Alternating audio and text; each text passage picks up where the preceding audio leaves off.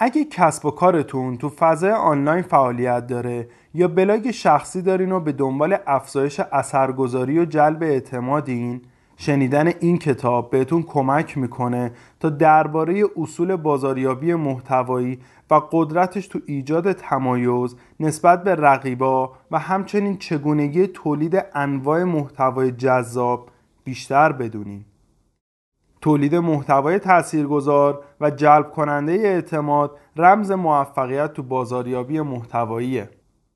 کتاب ماشین محتوا درباره بکارگیری بازاریابی محتوایی برای رشد کسب و کارها تو فضای آنلاین نوشته شده.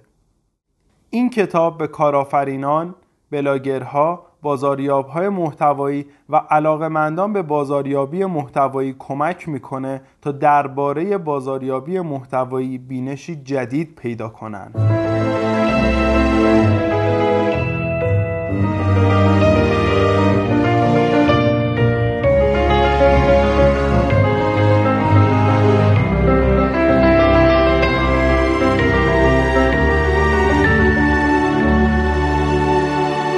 سلام وقتتون بخیر. امیدوارم خوب باشین. داریم به پنجمین قسمت پادکست برداشتخانی گوش میدین.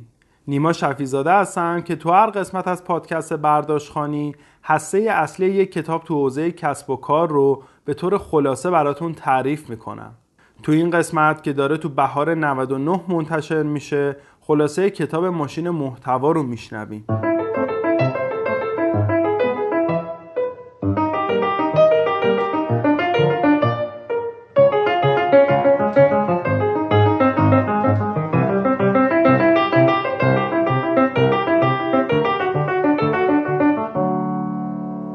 درباره نویسنده کتاب. دن نوریس کارآفرین بازاریاب محتوایی خبره و سخنران بین المللیه او معلف یکی از ده کتاب برتر آمازون تو زمینه کسب و کارهای کوچیک با عنوان استارتاپ هفت روزه و ماشین محتواه. دن تو سال 2015 تونست کسب و کاری فقط مبتنی بر محتوا با درآمد ماهیانه 99 هزار دلار استرالیا خلق کنه. بعد فرایند تولید محتوا رو به حالت خودکار در آورد و به این ترتیب از روند تولید محتوا خارج شد. اما او همچنان به رشد کسب و کارش مشغوله. در حال حاضر داره چهار کسب و کار موفق مبتنی بر محتواست. همچنین معتقده که با استفاده از روش بازاریابی محتوایی می‌تونیم بدون پرداخت هزینه برای تبلیغات برای خودمون کسب و کاری چند میلیون دلاری راه بندازیم. همون کاری که برای خودش انجام داده.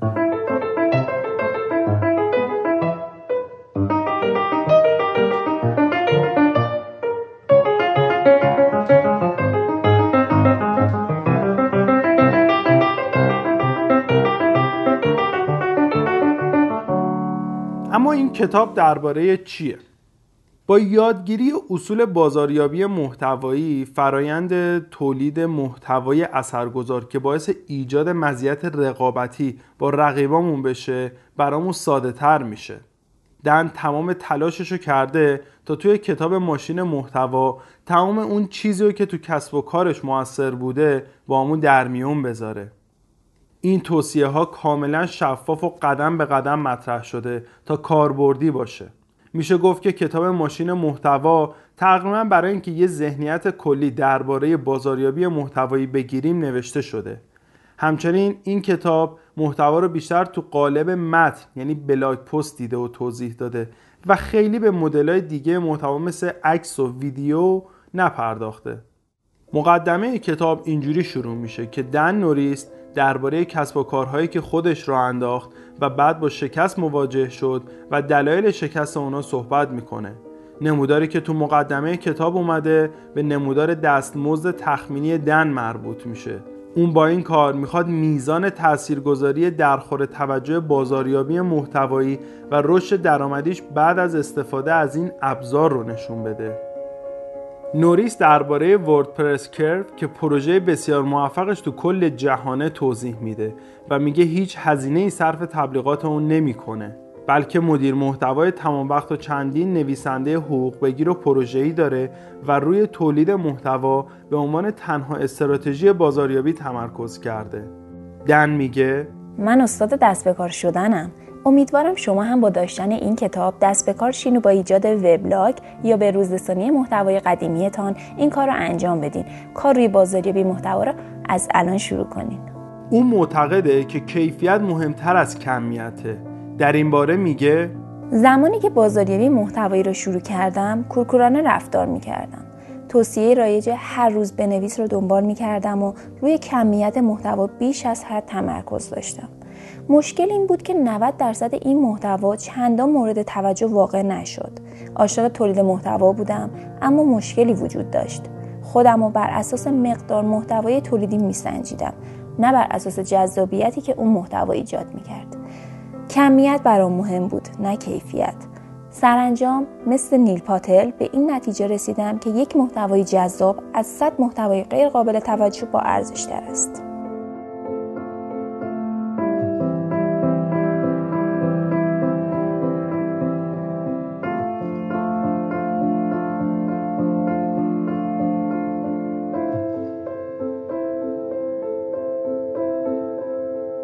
خب بریم بپردازیم به هسته اصلی کتاب. این کتاب تو پنج فصل نوشته شده که البته یه نصف فصل هم آخرش با عنوان کلام آخره که تو آخر بهش می‌پردازم. فصل اول. چگونه با بازاریابی محتوایی کسب و کار را اندازی کنیم؟ دن در تعریف بازاریابی محتوایی میگه بازاریابی محتوایی عبارت است از انتشار مطلبی جالب که باعث جلب توجه و اعتمادسازی درباره کسب و کار می شود.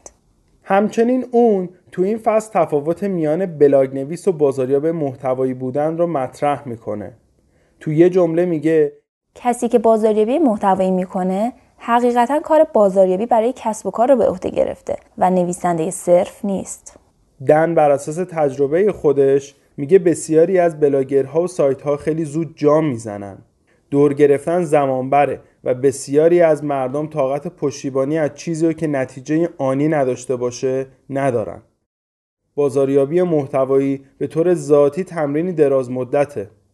بازاریابی محتوایی یعنی ایجاد اعتماد و ما نمی‌تونیم یک شب اعتماد سازی کنیم. اعتماد تو فضای آنلاین حیاتیه. مردم برای خوندن و به اشتراک گذاشتن سایت های جدید عجله ندارن. ما باید تو طول زمان اعتماد اونا رو جلب کنیم و مجبوریم این کار رو با ساختن پایدار یک برند محتوا انجام بدیم. زمان زیادی می‌بره تا تو جامعه مجازی تبدیل به عضوی مهم و با ارزش بشیم. نمیشه مثل جوامع فیزیکی به محض ورود تبدیل به عضو ارشد شد. پیدا کردن جایگاهمون وقتگیره و این امر به سرعت عملی نمیشه و تو این راه باید انتظار آزمون و خطا داشته باشیم. یادمون نره که خود محتوای خوب محتوای خوب تولید می‌کنه.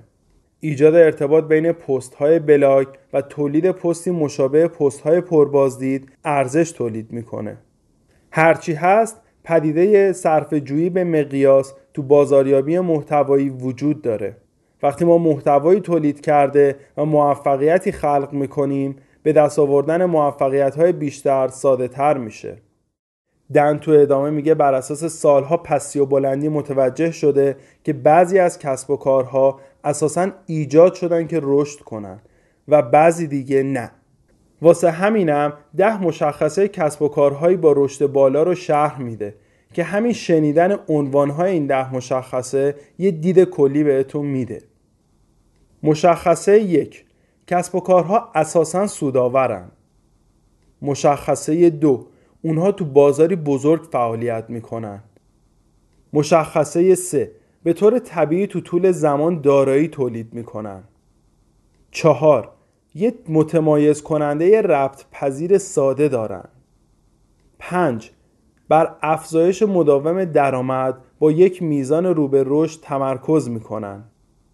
6 تو یه برند به یادموندنی سرمایه گذاری می‌کنن. هفت گروهی آغاز میشن نه نفری. معلفه هشت نگفتن رو بلدن و گاهی این کار رو می‌کنن. نه قدرت رشد ماهانه رو درک می‌کنن. ده دراز مدت فکر می‌کنن.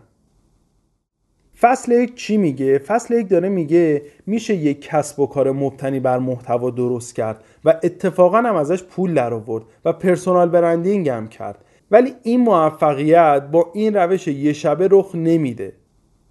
پس به ایمان در بازاریابی محتوایی باید متوسل بشیم. فصل دوم. اصول بازاریابی محتوایی. فصل دوم کتاب به اصول بازاریابی محتوایی اختصاص یافته. این فصل از کتاب به ما کمک می‌کنه از همین اول کار کار رو با استراتژی محتوای ده دقیقه‌ای آغاز کنیم تا بعدا کار تولید و انتشار محتوا رو هدفمند انجام بدیم. دن در خصوص استراتژی محتوای ده دقیقه‌ای میگه اگر قراره به یک فرایند بلند مدت برای تولید و انتشار محتوا فکر کنیم باید بعضی قسمت های فرایند تولید محتوا بدون حضور ما انجام بشه. در همین خصوص یه سری نکات گفته و در ادامه شرحشون داده. اما به طور خلاصه داره میگه که به سه موضوع باید دقت کنیم. یک هدفمون از تولید محتوا چیه؟ دو برای چه کسی تولید محتوا می‌کنیم؟ سه محتوای ما چه ارزش افزوده برای مخاطب داره؟ مثلا خود من هدفم از تولید این پادکست اینه که هر کسی که وقت نمی‌کنه یا بنا به هر دلیل دیگه کتابا رو بخونه یه خلاصه ای ازشون رو بخونه. برای چه کسایی تولید می‌کنم؟ برای کسایی که تو حوزه کسب و کار دارن فعالیت می‌کنن. چه ارزشی خلق می‌کنه؟ ارزشی که داره اینه که اون آدمه دیگه وقتش بابت خوندن کل کتاب گرفته نمیشه. فصل دو داره میگه تو بازاریابی محتوایی علاوه بر توجه به اجزای استراتژی لازم توجه داشته باشیم که نگرش محتوای ما چیه و درباره هدفمون از تولید محتوا کاملا شفاف باشیم. بعد از اون مهمه بدونیم برای چه کسی محتوا ایجاد می‌کنیم. هدفگذاری محتوا تو بازاریابی محتوایی بسیار حیاتیه.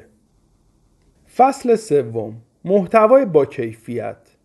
کمیت محتوا تو مقایسه با کیفیت اون اهمیتی نداره و یه محتوای با کیفیت از صدها بلاگ پست بی کیفیت ارزش بیشتری داره. محتوای عالی وقتی نتیجه میده که مردم با اون تعامل کنن و اونو به اشتراک بذارن و دربارش نظر بدن. دن دانش آموخته شده از محتوای خوب و بدش رو تو هفت درس بیان می‌کنه که این تجربه ها بهمون تو تولید محتوای با کیفیت و تشخیصشون از محتوای بیکیفیت کمک زیادی می‌کنه. در ادامه به اون هفت درس می‌پردازم. ویژگی های یه محتوای عالی. درس یک نگران خارج شدن از گوشمون نباشیم. محتوا نباید کسل کننده باشه. اگه محتوایی که تولید می‌کنیم دلچسب نیست اسم اون بازاریابی محتوایی نیست. درس دو به جامعه مخاطبان خود اهمیت بدیم اگر رابطه عمیقی با جامعه مخاطب خود ایجاد کنیم اونها به منبع بینهایتی از ایده ها تبدیل خواهند شد. از مخاطبمون درباره مشکلاتشون و اینکه چه کمکی از ما برمیاد سوال کنیم.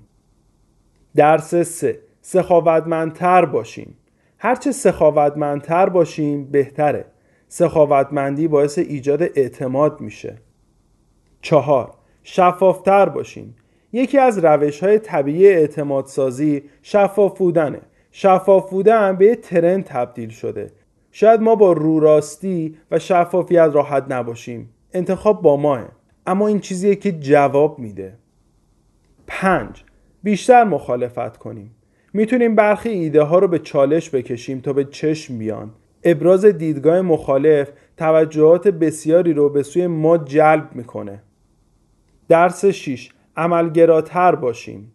مفید بودن یعنی فردی بتونه چیزی رو که تولید می‌کنیم گرفته و از اون تو زندگیش استفاده کنه.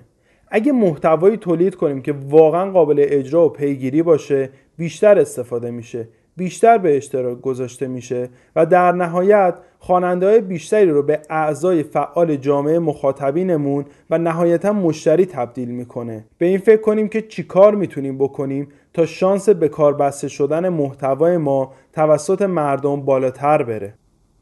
درس آخر درس هفت. داستان بهتری تعریف کنیم. محتوای قوی تره که مردم رو به حرکت وادار کنه. این کار رو با تعریف داستانهای خوب انجام بدیم. وقتی مردم کامنت می‌ذارن انگار که این پست رو برای من نوشتی یعنی داریم مسیر درستی رو میریم. درباره این موضوع تو خلاصه کتاب بهترین قصه گو برنده است بیشتر صحبت کنیم می‌تونید اون پادکست رو بشنوید. بعد از این هفت درس جذاب این فصل تولید 100 ایده اول بلاگ اومده که با کمک مطالب این بخش به طور کاملا عملی و با راهکارهای شدنی و ساده ای می‌تونیم 100 ایده اول blog post مون رو آماده و درباره اونها محتوا تولید کنیم. میگه میشه تو شبکه های اجتماعی موتور جستجوی گوگل Google Search Console و گروه های کاری و خانوادگی واتساپ و تلگرام و غیره دنبال این ایده ها برای تولید محتوا بگردیم. فصل سه داره میگه که یادمون نره مردم محتوای با کیفیت رو کلیک می‌کنن و به اشتراک می‌ذارن. این چیزیه که گوگل هم عاشقشه. این دیدگاه هیچ وقت تغییر نمی‌کنه. البته حالا هیچ وقت رو بعید می‌دونم ولی احتمالا تا مدت ها به همین شکل باشه.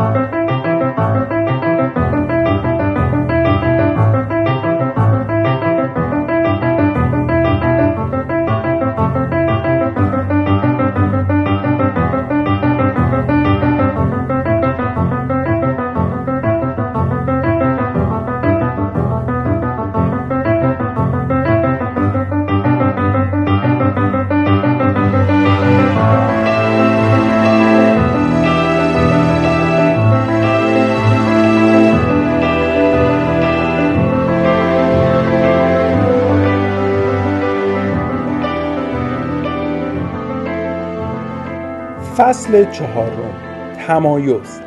یکی از اشتباهات بزرگ بازاریابان محتوایی شکست خورده تمرکز کردن روی نتیجه است. تمرکز بر استراتژی عامل موفقیت تو این راهه. رویکرد کارآفرینانه بهمون کمک می‌کنه بازاریاب محتوای موفقی باشیم. ارائه پیشنهادهای منحصر به فرد و ایجاد تمایز می‌تونه موفقیت کسب و کارمون رو تضمین کنه. تو این فصل نویسنده از اصطلاحات پچ کننده و اقوا کننده برای محتواهای استاندارد و با کیفیت استفاده می‌کنه. تو ادامه این فصل دن تو هشت مرحله بیان می‌کنه که چگونه یه بازاریاب محتوای متمایز باشیم. مرحله اول پچ پچ کننده باشیم. محتوایی تولید کنیم که تو اون اسرار مگو رو فاش کرده باشیم. این روش شفاف تو انجام یک کسب و کار نه فقط نوعی اعتمادسازی بزرگه بلکه روشی عالی برای بازگو کردن داستانمونه. چرا که مردم عاشق داستانهای خوبن. مرحله دو اقوا کننده باشیم. می‌تونیم محتوای بیشتر و طولانی تری تولید کنیم. همچنین می‌تونیم با انجام مصاحبه های فراوون با بزرگان صنعت خود جلب توجه کنیم. مرحله سه. سخاوتمند و بخشنده باشیم. هرچی بیشتر دهنده باشیم بیشتر دیده میشیم. فکر کنیم چطور می‌تونیم ماشین سخاوت باشیم. از کتابامون، آموزه هامون، وقتمون و تجارب و توصیه هامون به دیگران ببخشیم. این روی کرد تو بازار آنلاین نادره. اما به احتمال خیلی زیاد بسیار جواب میده. بخشنده بودن اطلاف پول و وقتمون نیست. زیرا این کار خود به نوعی تبلیغاته و در نهایت این کمک بهمون باز خواهد گشت. چهار تحلیلگر باشیم. با انجام مطالعات موردی یا ابزار پرسشنامه ببینیم چطور می‌تونیم یه محتوای تحلیلی خوب تولید کنیم. پنج خندهدار باشیم. بامزه بودن و بامزه کردن محتوا کار هر کسی نیست. اما اگه حتی یه درصد نیز محتوامون رو بامزه تر کنیم بهتر شدیم. و قدرت تنز خودشو بهمون نشون خواهد داد. مرحله 6 پیشرو باشیم. اولین بودن کار ساده ای نیست. اما اگه موفق به این کار بشیم این کسب و کار ما رو یه عمر سر پا نگه میداره. اون چیه که ما به اون باور داریم اما اکثریت به اون اعتقادی ندارن. در واقع نوعی قرار گرفتن تو موقعیت مخالفه. مرحله هفت. فرصت طلب مثبت باشیم. محیط سواری کنیم. محیط سواری هنر و علم تزریق ایده هامون به خبرهای فوریه به طوری که ایده هامون مورد توجه واقع بشن. یه فرصت طلب مثبت چیزی رو که پیشتر جلب توجه کرده پیدا می‌کنه و تا حد امکان محتوای منحصر به فرد در مورد اون موضوع ایجاد می‌کنه. مرحله آخر مرحله هشت. گزارشگر باشیم. آیا می‌تونیم درباره اخبار موجود تو صنعتمون طوری گزارش تهیه کنیم که دیگران قادر به انجام اون نباشن؟ اخبار همیشه جالبه. ببینیم چطوری می‌تونیم با راه های نوآورانه برای ارائه اونها به مخاطبمون پولسازی کنیم.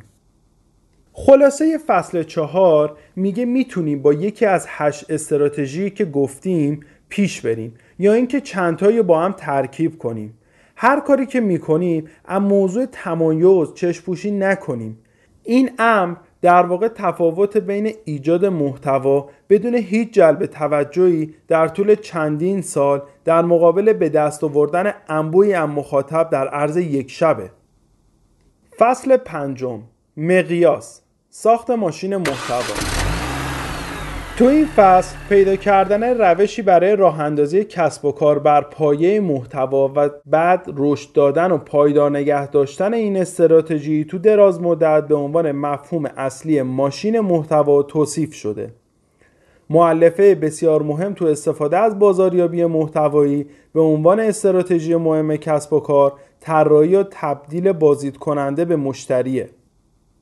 دن توضیح میده چطور با طراحی مناسب حذف جزئیات اضافه متقارن کردن نوارهای کناری وبلاگ دقت کردن به جزئیات صفحه مقایسه خود با بهترین طراحی ها و نه تقلید از اونها و مشورت گرفتن از متخصصان طراحی. می‌تونیم به چشم بیایم. قیف تبدیل خودمون رو طراحی و ایجاد کنیم و از هر یک از انواع اون ایمیل، محصول، محتوا و غیره و غیره که برای کارمون مناسب تره بهره بگیریم. روش طراحی قیف تبدیل محتوامون رو همه جانبه تحت تاثیر قرار میده. در ادامه دن پنج رشته محتوای ضروری رو برای بازاریابان محتوایی شهر میده. تو اینجا تمرکز بر کارهایی که می‌تونیم بعد از به دست آوردن ایمیل مخاطبامون انجام بدیم. رشته اول قطره محتوا یا ایمیل هفتگی. رشته دوم. رشته پیشنهاد محتوا. رشته سوم. رشته ترغیب به خرید و استفاده. چهار. سبد خرید نیمه کاره. پنج. رشته تبدیل کاربر به مشتری یعنی رشته مشکل محور. علاوه بر این پنج رشته مدیریت افراد تاثیرگذار و برقراری ارتباط با اونا راه موثری تو دیده شدنمون می‌تونه باشه. دن اکیدن توصیه می‌کنه با شروع بازاریابی محتوایی این کار رو انجام بدیم. یعنی فهرستی از سفیرها بسازیم. پایگاهی از دوستان قابل اعتماد برای خودمون ایجاد کنیم و نسبت به رقبای خود مزیت‌های قابل توجهی تو زمینه اشتراک گذاری و ارتقای محتوای خود خواهیم داشت. فصل پنجم به طور خلاصه میگه برای اینکه محتوا رو شبیه ماشین کنیم که خیلی بخشا خودش انجام بشه نیازه که قیف تبدیل شدن کاربر به مشتری رو طراحی کنیم. برای بزرگتر کردن دهنه فانل و شناسایی بیشترمون فهرستی از سفیرها یعنی همون طرفدارامون بسازیم و آزمون و خطا کنیم. باید به مرور زمان وضعیت بازاریابی محتواییمون رو بهتر کنیم. چرا که این کار یه فرایند بلند مدته. از کوچکترین چیزا مثل جمله های پایانی محتوامون تا عکس ها نحوه قرارگیری دکمه ها تو سایت و غیره و غیره همه رو باید تحت کنترل داشته باشیم و وضعیتشون رو با توجه به داده ها و فیدبک ها بهبود بدیم. کلام آخر. همون کلام آخری که گفتم قراره راجبه صحبت بکنیم. اما مقصد بعدی کجاست؟ یادمون باشه که برای کیفیت بیشتر از کمیت ارزش قائل باشیم. لازم نیست محتوای ما کیفیت بسیار بالایی در حد مثلا ویدیو روندن ماشین رو تیغه تو تبلیغ ردبول داشته باشه. اما باید به هر حال داره کیفیت بالایی باشه. ما با درک اصول کار تثبیت قوتامون و همگام بودن با خواسته های مخاطبمون به دیدگاه های مورد نیاز تو این مسیر دست پیدا می‌کنیم. برای ساختن یه ماشین محتوا باید تو کیفیت محتوا و ایجاد تمایز و مقیاس فوقالعاده عمل کنیم. پیوسته پیشرفتمون رو رسد و در صورتی که استراتژیمون تو تولید محتوا جواب نمیده اونو بازبینی کنیم. اگه به اندازه کافی صبر داشته و به ایمان به بازاریابی محتوایی متحد باشیم نتایج خوبی حاصل خواهد شد.